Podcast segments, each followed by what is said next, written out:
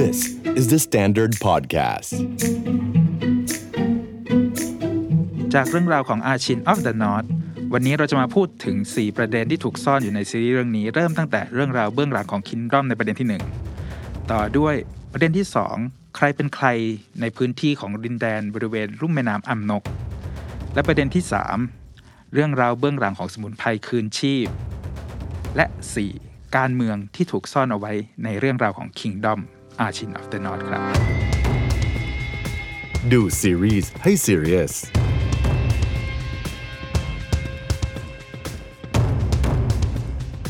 เรื่องราวความขัดแย้งในยุคสมัยโชซอนที่ถูกมาตีแผ่กลายเป็นเรื่องราวของซอมบี้เกาหลีที่ฮิตกันสุดๆ ในเรื่อง Kingdom กับภาคพิเศษภาคต่อที่เพิ่งออกให้ดูชมไปนะครับ ผมกับ Kingdom Archin of the North สัปดาห์นี้รายการดูซีรีส์ให้ Serious Aftermath เราจะมาขยี้ปมที่มันถูกซ่อนอยู่ในซีรีส์เรื่องนี้กันครับผม ผมเอ็ดดี้ครับ จิมมี่ค่ะ ก็ในช่วงสัปดาห์ที่ผ่านมานี้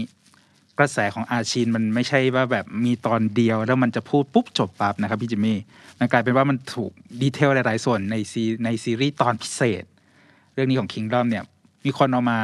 พูดต่อต่อต่อต่อกัน จนก็ยังเป็นอันดับต้น ๆ ของ Netflix ประเทศไทยอยู่ตอนนี้ เรียกว่าซีซีรีส์จบอะแต่ว่าคนดูยังไม่จบอืมมีหลายเรื่องที่ยังสงสัยกระทั่งแบบว่าไอ้ยนี่มันใครเผ่าไหนอืมช่วงเวลาตอนไหนอะไรพวกนี้เนาะเดี๋ยวเรามาคลี่คลายปริศนากัน เพราะว่าท่ามท่ามกลางความสนุกของซีรีส์เรื่องนี้เนี่ย มันเต็มไปด้วยดีเทลที่ถูกอัดบีบมารวมกันแบบในเวลาชั่วโมงครึ่งจนเราแบบโอ้โห มันถูกมัดชุดรัวๆใส่มาตั้งแต่เริ่ม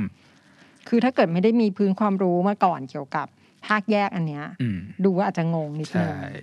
ตัวละครก็ค่อนข้างเยอะ เราก็จะมาแบบขมวดนิดนึงจับอืมมัดกันเป็นก้อนให้แบบทำความเข้าใจเพิ่ม หลังจากที่ดูเสร็จเผื่อเราจะได้มีโอกาสดูภาคต่อไป อือหือเดี๋ยวย้อนความเดิมตอนที่แล้วของ Kingdom นิดครับนึงผมคือ a s h i n of the North เนี่ย จริง ๆก็คือเป็นเวลาที่อยู่เริ่มต้นสุดอืมใน Kingdom ทั้งหมด ใช่ อยู่เออก่อนภาคหนึ่ง อยู่ก่อนภาคหนึ่งด้วยซ้ำ อะก็จะเป็นเรื่องของผู้หญิงคนหนึ่งแหละที่ชื่ออาชิน ซึ่งในซีรีส์ภาคแยกอันเนี้ยจะอธิบายความเป็นมาของเธอ ก่อนที่จะนำไปสู่ซีซั่นหนึ่งถ้ายังจำกันได้ มันก็คือเกิดโรคระบาดขึ้นอ่าใช่ที่เมืองทงเรเนาะซึ่งปัจจุบันคือปูซานใช่ก็นับว่าเป็นเป็นเมืองที่อยู่ใต้สุดตอนอืมใต้สุดของเกาหตอลีนใต้สุดที่เกิดจากการต้มเล้ง ต้มเล้งอ่า ต้มเล้งพาโชคก็ก็เกิดโรคระบาดขึ้น จนซีซั่นสองเนี่ย มันก็ ลุกลามไปถึงเมืองที่คือเหมือนมันจะเป็นเส้นทางเมืองแต่ละเมืองไปเรื่อยใช่ๆไปก็คือสู่จากพระราใต้ชวังขึ้นมาจนถึงฮันยางอ่าเมืองซึ่งตอนหลวงนั้นเขาเรียกโซว่าฮันยางใช่ปะอ่าใช่ครับผมอืมซึ่งก็จะมีพระราชวังพวกขุนนางขุนนางอือหือระดับแนวหน้าก็จะอยู่ในเมืองตอนนั้นหมด ก็กลายเป็นว่าอืมพอซอมบี้เนี่ยค่อย ๆ ระบาดอือหือแพร่ขึ้นมาเรื่อยๆ จนบุกเข้าไปถึงวังหลวงปุ๊บเนี่ยอ่ามันก็เลยกลายเป็นความแตกหักที่เราดูในซีซั่นสองกันใช่ แล้วก็ช่วงท้ายซีซั่นสองถ้ายังจำกันได้ก็คือเอ่ออีชางกับสหายก็คือคุณหมออมได้เดินทางไปทางแคว้นเหนือตามแบบอ่าคำที่มีคนเล่าลือกันมาว่า เป็นสถานที่กำเนิดของตัวสมุนไพรคืนชีพที่เป็นดอกไม้สีม่วงอะไรแบบเนี้ยแล้วก็ตอนท้ายซีซั่นเลยเนี่ย ประมาณ7วินาทีเอง ก็จะได้เห็นผู้หญิงที่เป็นต้นตอของเรื่องราวทั้งหมดอืมก็คืออาชิน ซึ่งตอนนั้นเรา แค่เห็นว่าเป็นนักแสดงคือจอห์นจีฮยอนเนี่ยใช่สติแตกทันทีแบบโอ้โหอะขโมยซีนมากใช่เจ็ดวินาทีสุดท้าย แล้วก็จากเจ็ดวินาทีสุดท้ายในตอนนั้นเนี่ยก็กลายมาเป็นภาคเขาเรียกภาคแยก ภาคขยายเป็นภาคพีพิเคเศษลอืมเรื่องราวก่อน Kingdom ทั้งหมดเนี่ยๆอืมในสตอรี่ของ Archin of the North ถ้าชื่อไทยก็คือ Archin จากดินแดนเหนืออ๋อมีชื่อไทยด้วยเหรอ ใช่อ่าเพิ่งรู้เหมือนกัน แล้วทีนี้พอพูดถึงดินแดนฝั่งเหนือฮะมันก็จะเข้าสู่ประเด็นที่สองที่เราจะคุยกันในวันนี้ ในเรื่องของชนเผ่าต่างๆ ที่กลายเป็นสตอรี่จุดเริ่มต้นของ Archin of the North กัน ซึ่งถ้าเกิดตามเรื่องราวของ Ashin of the North เนี่ยบริเวณนั้นน่ะก็คือจะมี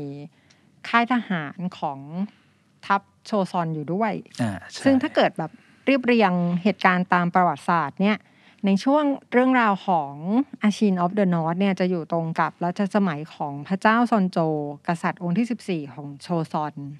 เพราะว่าอันนี้ก็เทียบจากอ่าสงครามที่มีการลุกลามของญี่ปุ่นในคาบสมุทรเกาหลีช่วงประมาณปี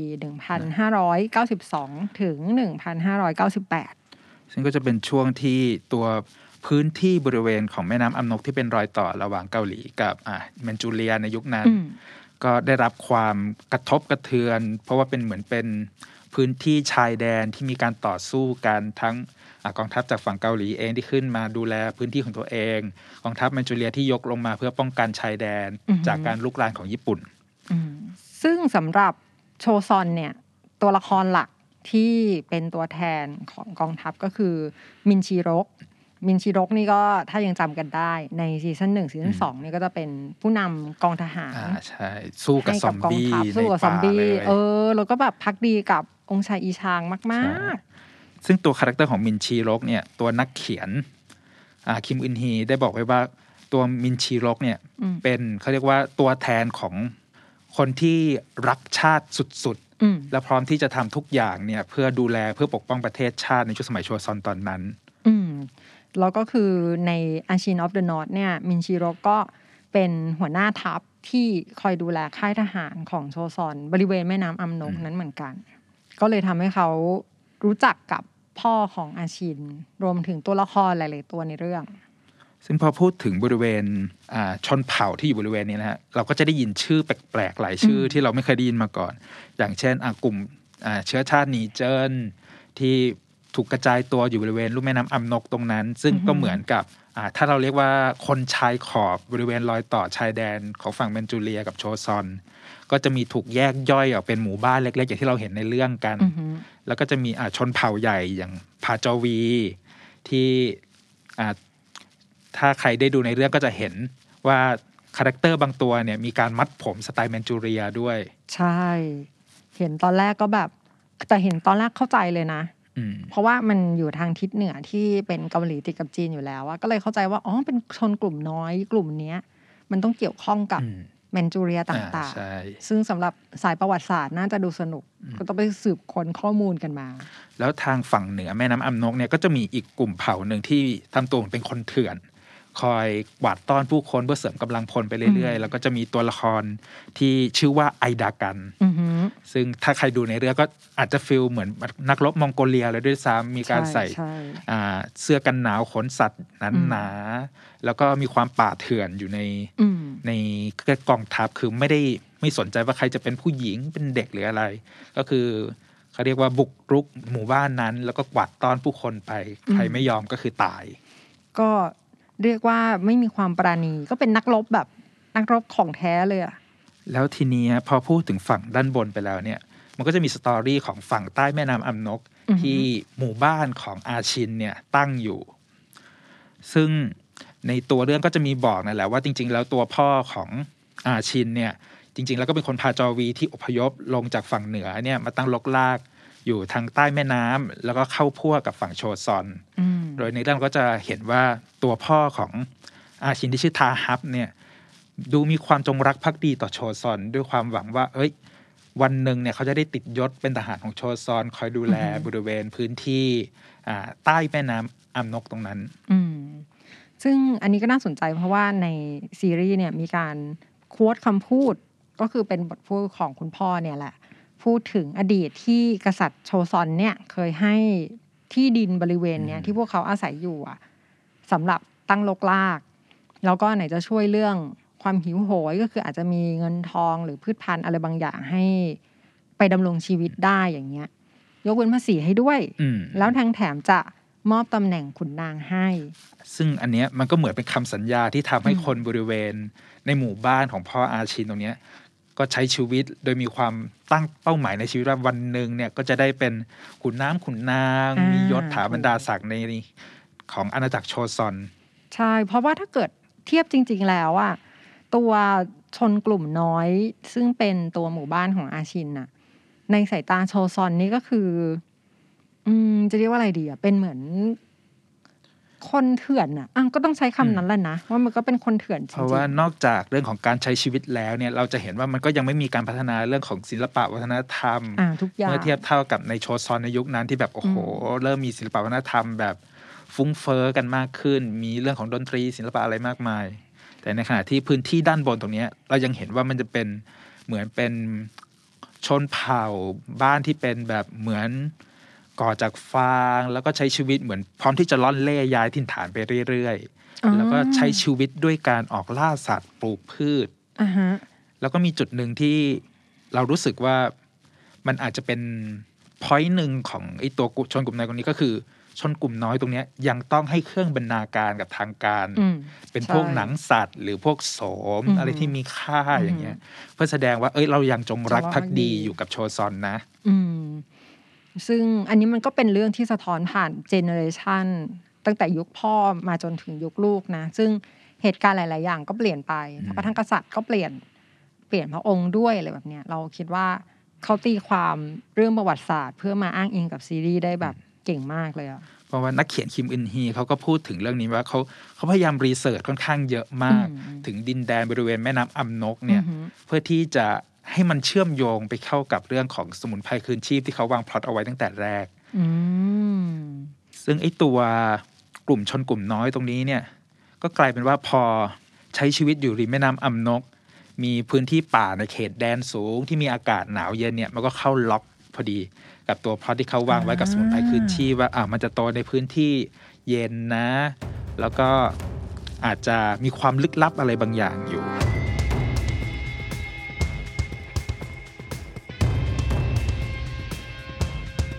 แล้วพอพูดถึงเรื่องนี้ฮะมันก็จะไปเข้าสู่ประเด็นที่ 3 ของเราในวันนี้ ก็คือเรื่องของตัวสมุนไพรคืนชีพที่ถูกวางพล็อตออกมา ให้ลึกลับสุดๆ ตั้งแต่คิงดอมภาคแรกอ่าใช่มาจนถึงการตามล่าออกหาว่ามันคืออะไรในภาค2อืมและพาย้อนกลับมาถึงจุดเริ่มต้นใน Kingdom Archin of the North เพื่อจะเล่าว่า เฮ้ย สมุนไพรคืนชีพเนี่ย มันถูกซ่อนอยู่ในป่าต้องห้ามแห่งหนึ่งอ่าฮะใช่ ก็ถ้ายังจำได้นี่ก็คือ สงสัยกันมาตลอดว่า เฮ้ยมันคือสมุนไพรอะไรเนาะเห็นแวบๆมาตลอด ซึ่งจริง ๆแล้วถ้าได้ดู Kingdom Archin of the North ก็จะจำได้ว่ามีป่าลึกลับแห่งหนึ่ง เขาก็ชื่อว่าพเยสากุล เป็นป่าที่มันจะมีเชือกกั้น แล้วก็อืมมีกระดิ่งห้อยๆไว้รอบบริเวณก็คือใครเข้าออกก็จะรู้ซึ่งแล้วก็มีทหารเฝ้าด้วย แล้วถ้าดูตามแผนที่ที่เขาให้มาในซีรีส์ตอนต้นเรื่องเนี่ยก็จะเห็นว่าอะ พาจาวีของไอดากันเนี่ยอะอยู่ทางตอนเหนือของแม่น้ำใช่ไหมอือหือแล้วทางใต้แม่น้ำลงมาก็เป็นชนเผ่าบ้านของครอบครัวของอ่าหมู่บ้านของอาชินอืมแล้วอีตัวป่าพเยซากุลเนี่ย ก็อยู่ทางฝั่งทิศตะวันออกของตัวหมู่บ้านอาชินที่มันตั้งอยู่เนี่ยอืมถ้าใครเข้าไปดูฉากแรกของเรื่องนี้ก็จะเห็นว่าเอ้ยพื้นที่ตรงพเยซากุลเนี่ยอือหือเขาเหมือนมีสัญลักษณ์ของการเป็นป่าเป็นหุบเขาอยู่อ่แตกต่างกับพื้นที่ลุ่มริมแม่น้ำ ซึ่งรายละเอียดที่เก็บได้จากในซีรีส์มาเนี่ย เราก็รู้จักป่าพเยสากลนี้มากขึ้นก็คืออย่างหนึ่งก็คือมันเป็นป่าดึกดำบรรที่มีอายุมากกว่าร้อยปี แล้วก็ห้ามบุกรุกอย่างที่ว่า เพราะว่าเป็นป่าศักดิ์สิทธิ์ที่ถ้าเกิดใครเข้าไปโดยไม่ได้รับอนุญาตจะถูกลงโทษด้วยการตัดลิ้น เหมือนที่พ่อบอกกับอาชินว่าเฮ้ยไม่อยากจะให้ลูกโดนตัดลิ้น เพราะกฎนี้ แล้วคนที่คุมกฎนี้เอาไว้ก็คือคนของโชซอนเอง ซึ่งอืมในเรื่องเราก็จะเห็นว่ามันจะมีหลุมหนึ่งในพเยซากุลที่มีศพของอาคนพาจาวีสิบห้าชีวิต ใช่อืมถูกถูกฆ่าทิ้งอือหือแล้วก็โยนลงไปรวมกันอืมซึ่งคนที่เป็นคนจัดการกลุ่มคนพวกเนี้ยก็คือคนที่มาที่ถูกส่งมาจากโชซอนมาถูกมาใช้ชีวิตในพื้นที่ เหมือนกับอ่าถ้าผมจำไม่ผิดในเรื่องก็จะบอกว่าเป็นคนที่ถูกเนรเทศออกมาจากเมืองฮันยาง ให้มาอยู่อืมบริเวณพื้นที่พเยซากุลชายขอบอะไรอย่างเงี้ยคือคนลงมือฆ่าคนพวกนี้ที่เจอพวกพาจาวีที่แอบเข้ามาในป่าตรงเนี้ยระหว่างการล่าสัตว์ แล้วทีนี้มันก็เลยกลายเป็นสตอรี่ที่เหมือนจัดฉากให้ตัวมินชีรกที่เป็นหัวหน้าทัพที่คุมป้อมประการอยู่บริเวณชายแดนตรงนี้เนี่ย ต้อง สร้างเรื่องขึ้นมาเพื่อไม่ให้ความผิดของการฆ่าคนเผ่าพาจาวีเนี่ย เป็นฝีมือของโชซอน โดยการโยนให้ว่าเป็นฝีมือของเสืออืมด้วยเหตุผลที่ว่าไม่อยากให้เกิดความขัดแย้งระหว่างโชซอน กับชนเผ่าพาจาวีที่เริ่มแข็งแกร่งขึ้นเรื่อยอืมซึ่งในเรื่องก็ถ้าได้ดูก็จะเห็นว่ามีเขาเรียกว่ามีแผนรับลวงพรางต่างๆ ที่น่าสนใจมาก เดี๋ยวค่อยไปเจาะลึกกันดีกว่าเนาะๆครับผมแต่อย่างหนึ่งที่สนใจก็คือในป่าพเยสกุลเนี่ย ที่อาชินอะเข้าไปแล้วก็ไปเจอถ้อืมคือในเรื่องอะมันเหมือนมีการมีคนมาสลักข้อความเป็นภาพเอาไว้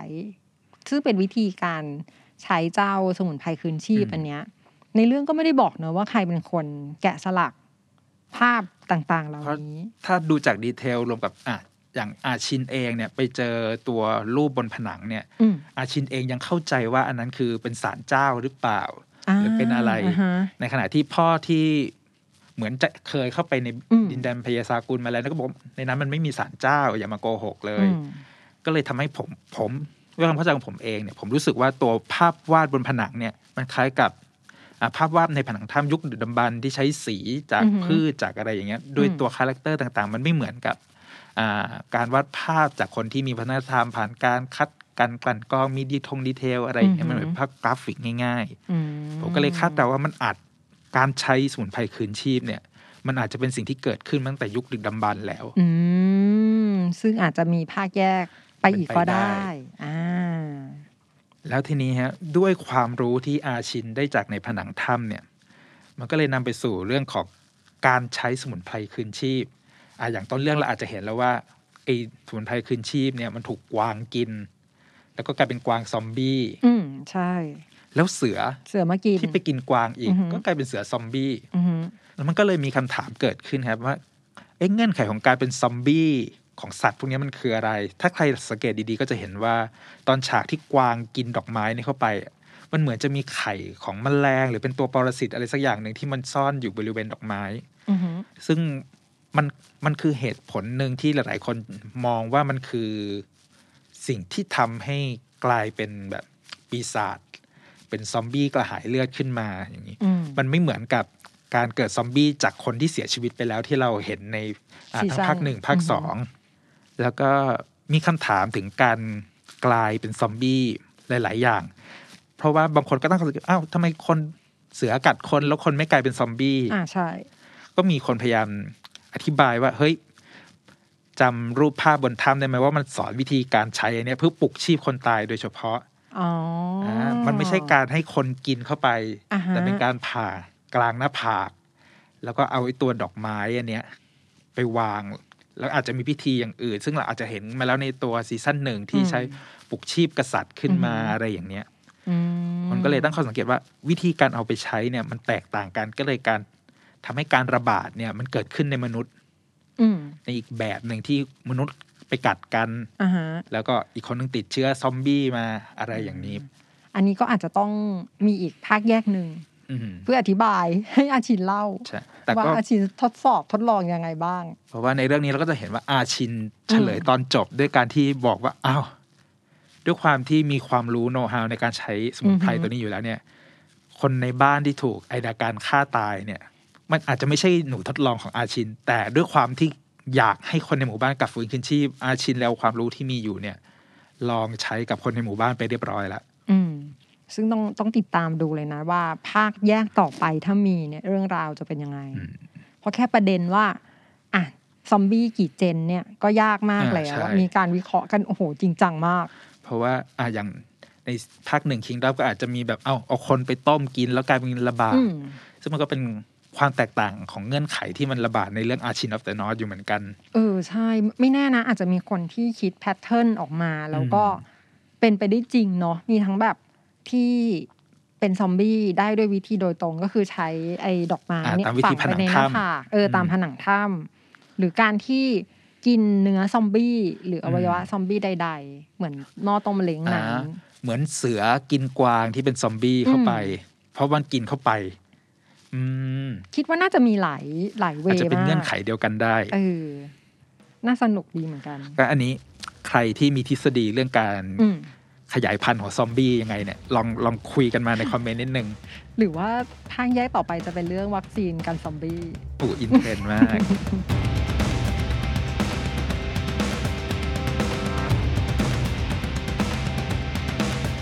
แล้วทีเนี้ยพอพูดถึงเรื่องซอมบี้แล้วเนี่ย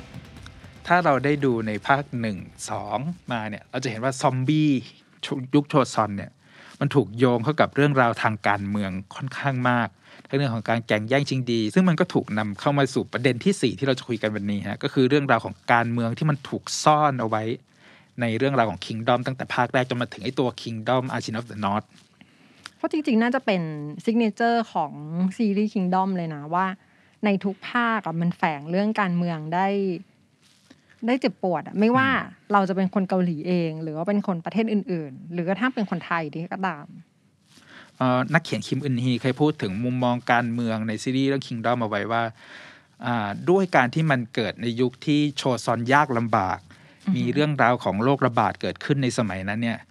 มันทำให้เกิดเรื่องของความขัดแย้งอย่างหลีกเลี่ยงไม่ได้ ไม่ว่าจะเป็นเรื่องของการละเลยการทำหน้าที่ของในรั้วในวัง หรือเจ้าหน้าที่ที่จะต้องคอยรับผิดชอบ ดูแลหมู่บ้านอะไรต่างๆอย่างเงี้ยมันเกิดสิ่งหนึ่งที่มันทำให้เกิดความแย่งระเบียบก็คือ เจ้าหน้าที่เหล่านี้เนี่ยหวังในลาบยศตำแหน่งอือหือแล้วก็ละเลยในการดูแลพื้นฐานของชาวบ้านไป มันก็เลยกลายเป็นภาพของความอดอยากที่เราได้เห็นมาตั้งแต่ซีซั่นหนึ่งหรือซีซั่นสองที่อดอยากกันขนาดที่จะต้องเอาศพไปต้มไปต้มกินแล้วก็แบ่งกันกินอ่าอันนี้อธิบายให้เอดดี้ฟังได้ ไปค้นข้อมูลมา ก็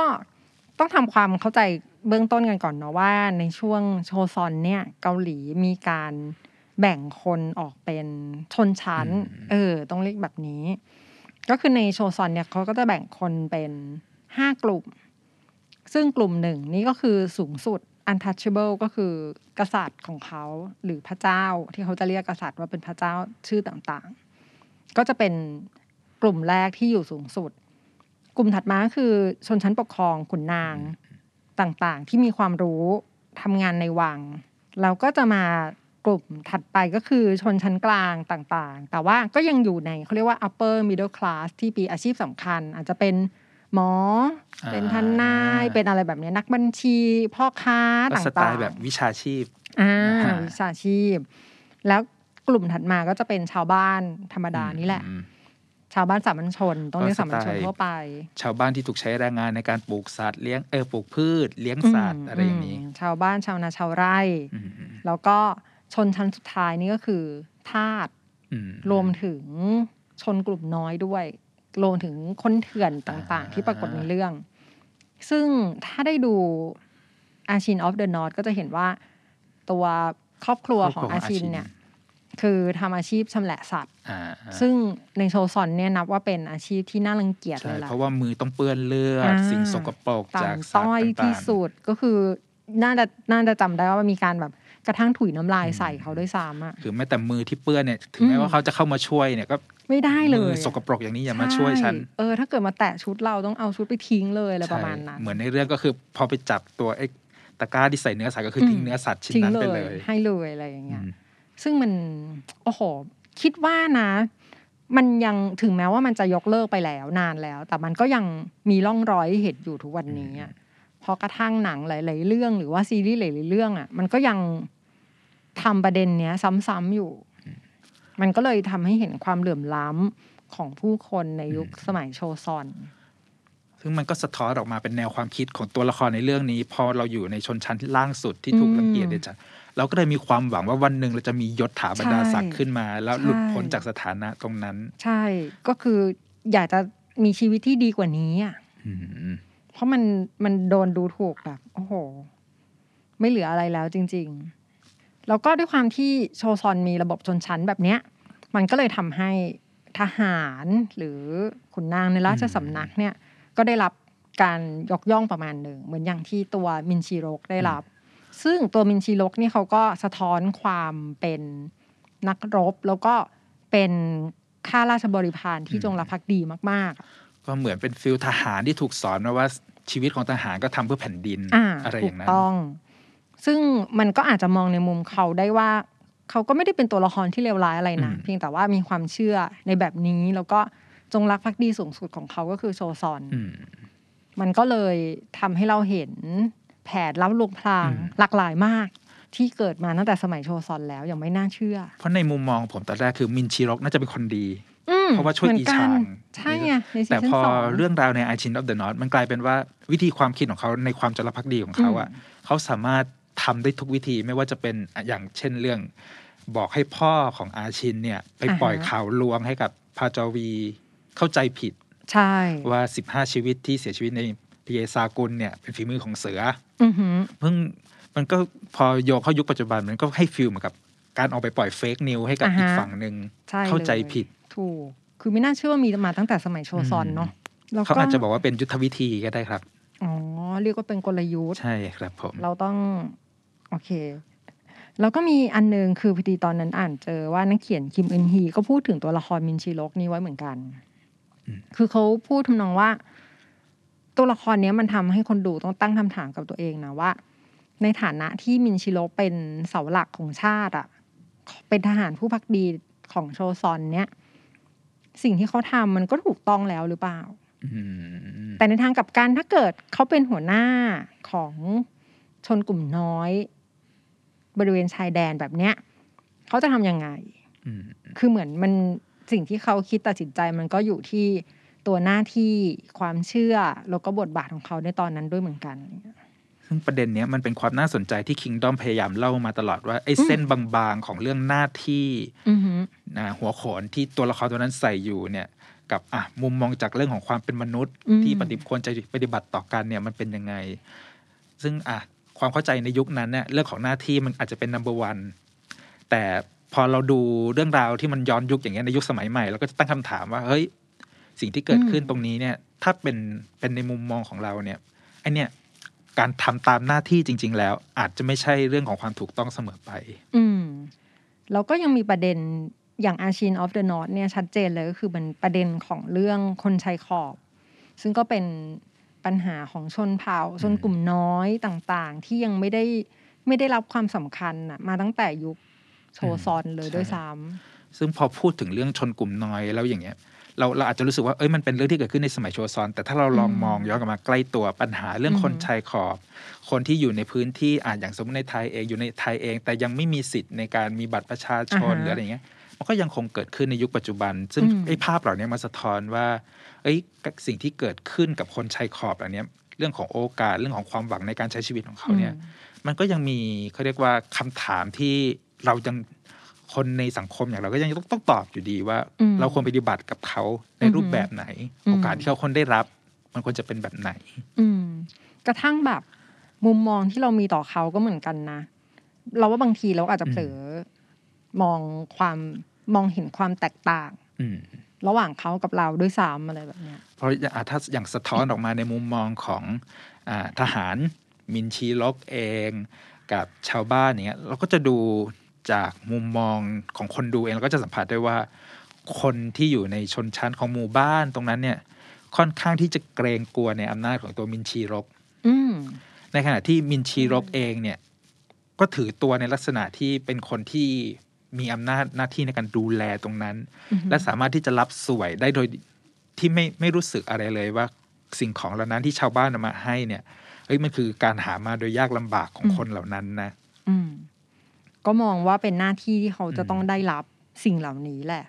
เพราะอย่างถ้าเกิดมันมีการแบ่งเป็นชนชั้นต่างๆ เขาก็รู้สึกว่ามันชอบทำแล้วนะ ที่อืมคนชนชั้นต่ำจะต้องพวกเนี้ทำอย่างนี้จะต้องทำแบบนี้ก็คือ แกไม่คู่ควรกับสิ่งของดีๆหรอก ถ้ามีสิ่งของดีๆอะก็ต้องเอามาให้ฉันสิซึ่งสตอรี่ต่างๆ ที่มันถูก พูดถึงความเหลื่อมล้ำการรับลวงพลางอย่างเงี้ยอือหือมันก็เลยกลายเป็นไฟของความแค้นที่มันถูกฝังอยู่ในตัวของอืมตัวละครอาชินที่เราจะเห็นได้ว่า พอเขารู้ความจริงทุกอย่างแล้วเนี่ย ความแค้นมันปะทุลงมาจนแบบอืมจนเอาตัวซอมบี้อย่างเงี้ยไปไประไประบาดในค่ายด้วยการปลุกชีวิตทหารที่เธอฆ่าตายขึ้นมาอือหือคือมันมันค่อนข้างสร้างมิติตัวละครให้เชื่อได้นะว่าทำไมถึงทำสิ่งนี้อะอืมทำไมถึงปลุก คนที่ตายไปแล้วอะกลับมาเป็นซอมบี้อีกครั้งอะไรเงี้ยเพราะว่าเหตุผลเนี้ยมันไม่ใช่การทำเพื่อช่วยชีวิตเหมือนที่เขาอืมพยายามทำกับคนในหมู่บ้านเขาแล้ว แต่มันทำขึ้นมาเพื่อต้องการสร้างสิ่งร้ายกาจขึ้นมา หรือการสร้างอาวุธชนิดใหม่ขึ้นมาเพื่อที่จะจัดการ ใช่ก็คือต้องการทำลายชีวิตคนอื่นอะใช่เพราะว่าสิ่งที่ได้รับที่โดนกระทำมาตลอดมัน สุดท้ายมันต้องออกมาเป็นเวนี้อะ นอกจากประเด็นการเมืองภายในโซซอนรวมถึงคนกลุ่มน้อยแล้วอะมันก็ยังพูดถึงปัญหาการลุกล้ำอาณาเขตกับอืมทั้งญี่ปุ่นแล้วก็จีนอ่าในช่วงนั้นด้วย ซึ่งถ้าเกิดใครเป็นสายประวัติศาสตร์ น่าจะไปขุดคุยกันได้อย่างสนุกสนานมาก มีเรื่องราวเรื่องลึกเบื้องหลัง แล้วก็มันก็จะเชื่อมโยงไปถึง Kingdom ซีซั่นหนึ่งซีซั่นสองซึ่งมีการไปต่อสู้กับกองทัพญี่ปุ่นด้วย แล้วนี่ก็คือประเด็นทั้งหมดเกี่ยวกับ Kingdom a n c i e n of the North ที่เรานำมาฝากกัน เพราะว่าจริง ๆ แล้ว ซีรีส์เรื่องเนี้ยถ้าเกิดดูสนุกสนุกๆก็เพลินๆนะ ชั่วโมงคใช่รึ่ชั่วงโมงครึ่งถึงแม้ว่าบางฉากจะมืดหน่อย ค่อนข้างมืดเลยอะแนะนำให้ดูตอนคืน แต่ถ้าเกิดใครใครดูซ้ำรอบที่สองหรือที่สามเนี่ยข้ามความสนุกไปแล้วมันมี detail อีกมากมายที่ถูกซ่อนอยู่ใน Ashin of the North ไม่ว่าจะเป็นเรื่องของ detail ตัวละครอืมหรือ detail เรื่องของมุมมองต่างๆ ในเรื่องสังคมอย่างเงี้ยอ่าฮะ มันถูกซ่อนไว้อยู่ในแทบจะทุกฉากของเรื่องนี้เลย คือเชื่อว่ามีรายละเอียดเล็ก ๆ น้อยๆอีกเยอะมากเลยนะที่วันนี้เราอาจจะยังไม่ได้เล่าอะไรเงี้ยด้วยเวลาที่ไม่ได้เยอะมาก เพราะว่ากระทั่งการแสดงของชอนจียอนเนี่ยใช่ก็โอ้โหน่าสนใจ ถึงแม้ว่าเธอจะมาหลังจากผ่านเรื่องผ่านไปแล้วห้าสิบนาทีก็อืตาอมหืออะห้าสิบนาทีแล้วด้วย แล้วก็ค่อนข้างค่อนข้างมืดด้วย ถูกครับผม แต่อย่างหนึ่งก็ต้องยอมเลยว่าโอ้โหแสดงเก่งมากนะ คือเรื่องเนี้ยบทพูดก็น้อยมาก การได้แสดงอารมณ์อะมันผ่านสายตาค่อนข้างเยอะ แล้วก็ที่อยากให้ดูก็คือฝีมือยิงธนู เพราะว่าชอนจียอนซ้อมจริงเล่นจริง และปีนี้เกาหลีฮิตยิงธนูมากครับ อ้าวเหรอคะเราจาก Kingdom เรามาสู่ โอลิมปิก โอเคครับผมสำหรับสัปดาห์นี้ดูซีรีส์ Serious Aftermath เราก็คุยกันเรื่องของ Kingdom a c h i n of the North กันเรียบร้อยแล้ว ถ้าใครชอบเรื่องราวด้านกว้างด้านลึก detail ยิบยิบย่อยๆในซีรีส์สนุกสนุกๆแบบนี้นะครับผมติดตามรายการดูซีรีส์ให้ซีเรียสกันได้ทุกสัปดาห์ครับผมทุกช่องทางพอดแคสต์แพลตฟอร์มไม่ว่าจะเป็น Spotify Apple Podcast SoundCloud แล้วก็ช่องทางผ่าน YouTube ยังรับชมได้เหมือนเดิมครับผม แล้วเรามาดูซีรีส์ให้ซีเรียสไปด้วยกันครับผม สวัสดีครับ สวัสดีค่ะ The Standard Podcast. Eye opening for your ears.